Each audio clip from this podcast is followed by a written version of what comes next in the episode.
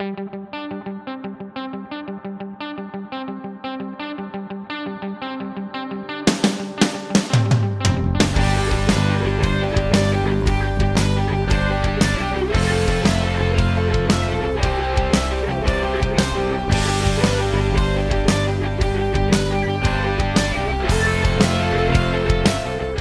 hello, everybody. Um, welcome back to Finding Freedom in Finance. Of course, uh, my name's Braden, and let's jump right into it today. Like I said, hopefully you'll be seeing this as your second episode for this week. I know the first one was a little bit shorter, and this one will probably end up being a little bit shorter, so we'll see what we've got. But I think this is a very important topic that I want to dive into, and I'm going to call this the investment tree.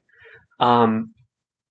A lot of people are always focused about picking stock. I mean, I've done this, you know, picking stocks. You think, oh, I'm smarter. I can get a higher return than the S and P five hundred. And, you know, and it turns out what I found is that it's not really what you invest in, but it's where you invest, right? And, you know, it's not what you invest. Most professional fund managers trail the S and P five hundred. It's very hard to eke out extra returns from doing extra, from research and investing in individual stocks. But you can actually do better just by being smarter about where you invest than what you invest in. And I think it's important to make that distinction because most people will never beat the market as far as um, annual annual returns. But you, what you can do is you can take advantage of some very important opportunities to make more money than the market by not having to do any extra research or anything like that. And I think it's very important. The first place that you need to invest is you need to invest in yourself, right? You, you say, okay, I have made my money. Here's my paycheck, and I'm going to invest twenty percent of the pay, my paycheck, right? The first thing that you need to always do is invest in yourself. Now, this can take the form of money, like, for example, me buying this podcast mic, or you can um, invest in yourself by reading a book. Taking a course. I know they have lots of courses on places like Coursera, E D X, right? And the and just like some examples of why you should invest in yourself. The highest the S and P has returned over the past twenty years, the highest one-year return was around thirty percent. And the average return is around twelve percent, ten percent, twelve, ten to twelve, eight to twelve percent depending on taxes and, you know, a whole bunch of different, but we just like to average it out and say around ten percent. But if you can take a course and learn a valuable skill that you can get a remote job for, right? Say you're making forty thousand dollars a year, year before, you take a coding class, a coding skills, you learn on your coding, right? I personally don't code, but one of the things about coding that's very unique is you actually don't need, from what I hear, um, as much educational experience and something like that because your body of work can speak for itself, right? So when you're applying for a coding job, what you can say is, I coded this thing. I think um, it's just about as hard as anything that I may code for you. Look at this, and even though I may not have the professional, well, not the professional, the educational experiences, I have this coding body of work. I've taken these classes on Coursera, E D X. You get a coding job for eighty thousand dollars a year. Boom, that's a fifty percent year year um, return every single year because you just went from forty to eighty thousand versus investing that money in the S and P and returning ten percent a year, right? And it's absolutely crazy because, you know, think about think about this for a second.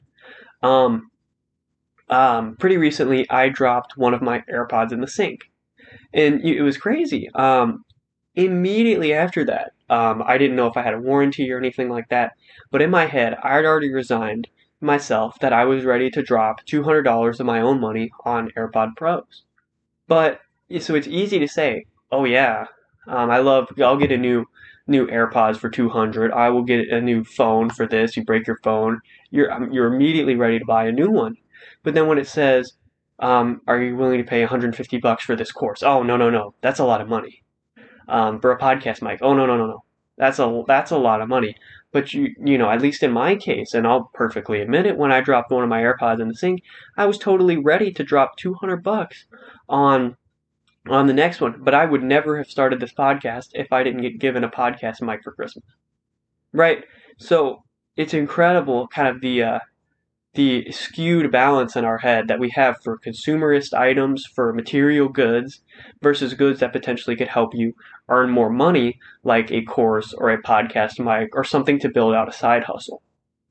Um, so, you know, that's, that's often a place that's very overlooked, um, investing in yourself and things that can make you better and things that can potentially increase your earning power, because you can only invest so much. Like, you're capped on how much you can invest based on how much you earn, right? And the number one way, you can talk about penny pinching all day, and I think that's something that's very important, is trying to maximize the amount you're willing to invest. But at some point, you have to increase your earning power. And that's one of the, and the most important thing to do is always invest in yourself first. Okay, so, you know, now that I've talked about investing in yourself, um, you've done all you can there, and you just want to invest some money in the market, right? Now, now is most likely not the time for you to spend hours upon hours researching these individual stocks that you think are going to go to the moon and then invest in those and lag behind the S and P five hundred. You can do a simple strategy to beat the market while investing in the market. And the first and the most important thing is just something like a four oh one k. Um, lots of employers offer it. It's a very important tax advantage account that employers match. Like, for example, I work at Walmart right now, just my summer job before I go back to school in the fall, and they will match six percent of my paycheck. So, um, you know, I'll put six percent of my paycheck in and they will double it. So before I even start, when I'm investing in the four oh one k, before it even starts, before it even enters the market, I've already made a one hundred percent return on that mo- that money. It takes the stock market, on average, I think it's something like seven years to double. So I've just saved seven years worth, and now that extra money can start making me more money in the market. Obviously, right now, right now, but in general, right, there's never been a twenty-year period in the history of the United States that at the end of the twenty-year period, the market has not been higher than at the beginning of that twenty-year period. There's never been a time in history. So even at the bottom of the two thousand eight recession, the bottom of the two thousand eight was higher than where the stock market was in nineteen eighty-eight. So, you know, you, you have, you've already gotten a one hundred percent return on your money, plus that extra money starts earning you even more money when the market starts going up. So that is the most important thing. And always in the four oh one k, always invest the matched amount, and never anymore, because you can't access that money until you get old and retire. So it's important because your money doubles and you'll have a lot of money once you hit retirement age, but there's no reason to go anywhere near past that matching amount, because then you'll never be able to touch that money, right? And the next important thing to understand is after that, then you can finally start doing other tax advantage accounts, right? If your employer doesn't offer a four oh one k, get an I R A, whether it's Roth or traditional. You won't have a matching amount or anything like that, but it will be tax advantaged. So um, you will beat the market in that way, that when you sell, um, you, you hopefully won't get taxed or have a lower tax burden. And depending on which one you do, they do different things. Um, for a Roth, whenever you cash it out, I think, With, an, with a Roth I R A, your earnings are tax-free because that money you're investing has already been taxed. So it's tax advantaged in that way. In a traditional I R A, your earnings aren't taxed until you withdraw. So it's pre-tax money that you're investing, and it gets taxed with you withdraw. So it's not taxed doubly, right? Your earnings, like when you go to invest in just your brokerage account, your money is taxed because it's taxed because... Um, it's just regular earnings, right? The money is deposited into your bank account and the government takes out taxes. That's just how it works, right? And then it's taxed again once you sell whatever you invested in and you take capital gains tax. But with raw, but with um, I R As, you're either taxed beforehand or after, not both. Um, so that's very tax advantaged, and that's a way to help offset the money, you know, offset technically to allow you to beat the market because you're not double taxed in that way. Also, depending on your health insurance, you might want to consider investing in a health savings account, an H S A, because it is also tax advantage, and it can help you save and in case of a medical emergency that you may need money for. And instead of just taking a, taking a um, hit out of your pocket, you can use an H S A, which has been tax advantage, to help cover that. And, you know, H S As make sense um, differently for different people depending on your um, health insurance, because some it may not be necessary for some people. It may just not be worth the time and effort.